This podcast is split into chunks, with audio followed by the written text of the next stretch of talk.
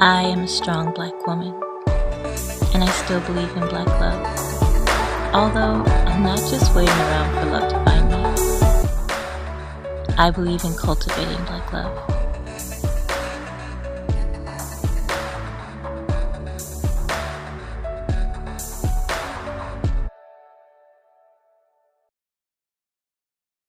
Hey guys, welcome back to the number one channel for all things love, dating, and relationships, especially as it pertains to black love. So in my last video, I told you that we'd be covering in this video ways that you can tell the difference on whether you are creating a legit good list of qualities for a future spouse or if you're creating a list that's superficial and looking for. So when it comes to looking for a spouse, let's talk about the good qualities, a legit list, first, before we talk about what's considered superficial. So, things that are good qualities that are not considered superficial that you should be looking for in a spouse is number one, someone who is emotionally available and capable of being vulnerable. Second, you want somebody who is financially stable and has a legit job that brings in consistent income. Third, you want someone who has good communication skills and who knows how to listen. The fourth thing that you should be looking for is someone who is proactive and who takes initiative, especially if you're a woman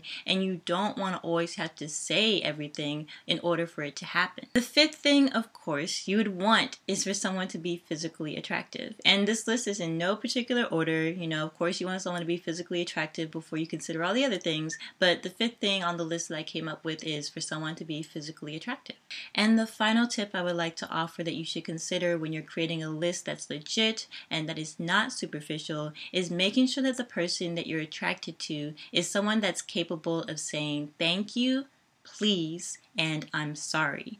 Someone that is capable of saying those three phrases without, you know, it being pulled out of them is someone that's capable of being humble and expressing gratitude. If someone isn't capable of humbling themselves and apologizing and accepting their faults, if someone isn't capable of showing gratitude and saying thank you, then that's often a sign that there is a bigger underlying issue at hand. Now that we've covered some of the things that is on a legit list of qualities to look for in a good spouse, let's talk about some of the things that are superficial. Alright, so the first thing on the list of superficiality is requiring a man to be anything that you are not. So some examples of this is being a certain height, being physically fit, being, again, anything that you're not, making a certain amount of money, having a certain amount of status, driving a certain kind of car, having a certain kind of job, having their life, you know, perfectly together.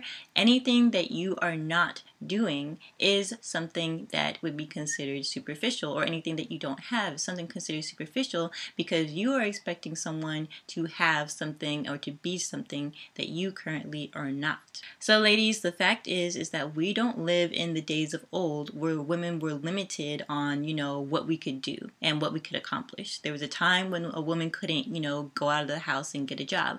There's a time when the woman played, you know, second role, second fiddle to the man because it was a man's world. This is a new age and day where women are capable of going and getting our own bag, going and, you know, getting a job that we want, starting our own businesses. So we really have no excuse to be relying on a man to provide for our everyday source of just the ability to exist. And I do not recommend as a woman that you ever put yourself in a position where you are relying on any other person to sustain, you know, your basic needs just to exist. I kind of sort of touched on this already in point number one, but something else that's considered superficial, number two, is requiring a man or anyone to have their life all together and all figured out, okay?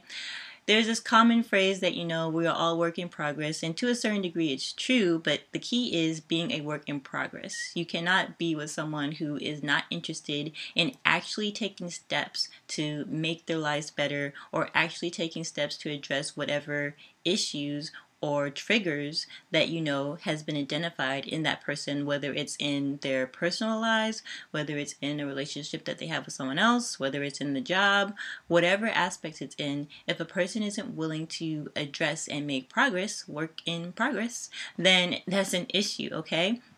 So when you're out there dating and you meet someone and you start to learn about some of the work in progress phases that they are in in their life, just be mindful of the fact that nobody is perfect. None of us have it all perfectly together. And then you as an individual, you are just going to have to decide what um, you are able to, I guess, take on. You are going to have to decide based on each unique person's situation, if that's the situation, if that is something that you can, you know, take on and deal with, if that's something that you want to deal with. So there is a little bit of leeway here. The superficial aspect of it is when you're expecting someone to have their life perfectly together when nobody is perfect. Um, again, there is that area where you have to decide if you are able to put up and to deal with whatever, you know, aspects of that person's life that they're working on. That's still considered a work in progress. And for the most part, if a person is genuinely making the effort and making that progress, it's something that could be, you know, worked on, and the two of you can build on together. Most of the times, though, people are not putting in the effort and doing the work to make the changes that they need to be making to make progress. And that's where you will find things break down. The last aspect of being superficial that I will bring up in this video is requiring him, a man or anyone, to do something that you yourself are not willing to do. And this kind of sort of touches on gender roles. And just to give, you know, the most classic example, okay? As a woman, I do feel that, you know, most women, it's pretty clear that we want a man to take initiative, take the lead, to be able to provide. So naturally, as a woman, we're going to want and expect a man to take care of us and to pay for the first couple of dates, to show that he's interested, to show that he's able to provide and to take care of, and that he's serious about our time, okay? So expecting a man to pay for the first couple of dates, nothing wrong with that. But I would say that after the first couple of dates, and now that you guys have established an interest, that it's okay for a woman to also take initiative and to start to reciprocate, okay? Um, to expect a man to continue, and this is my personal take, but to expect a man or any other person that you are considering having any sort of friendship or long-term relationship with, especially if it's someone that's going to be as important as your spouse, you have to learn to reciprocate, because it shouldn't be a one-sided thing. If he's the one that's always paying for the dates, if he's the one that's always paying for, you know, the trips and the vacations and planning those sort of things, then eventually it can start to feel sort of one-sided. Now, the one caveat I will add to that is you guys might determine, hey, you know, he might be the sole breadwinner of the family or of your couple and your relationship, so he probably will be responsible for paying all the bills and taking care of everything, but you guys guys have agreed on another way that you can reciprocate, whether it's going to be in taking care of managing maybe the home, or if it's taking care of anything else. You guys can come up with your own unique setup for how to reciprocate. You don't necessarily always have to reciprocate, for example, money with money. But you definitely want to make sure you have something in place to where one person isn't feeling like something is one-sided. One person shouldn't feel like they're the ones that's always initiating contact or communication.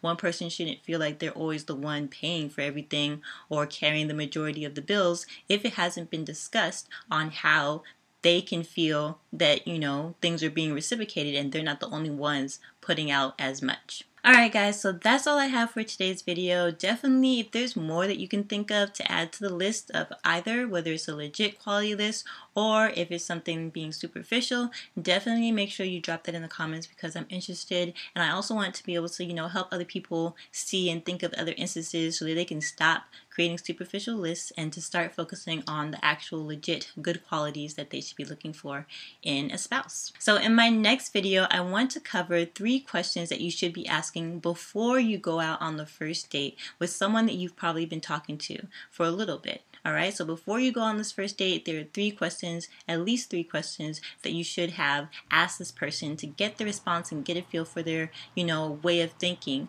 on these three questions. So make sure you subscribe to this channel if you haven't already, and be sure to tune into the next video. I'll see you guys in the next video.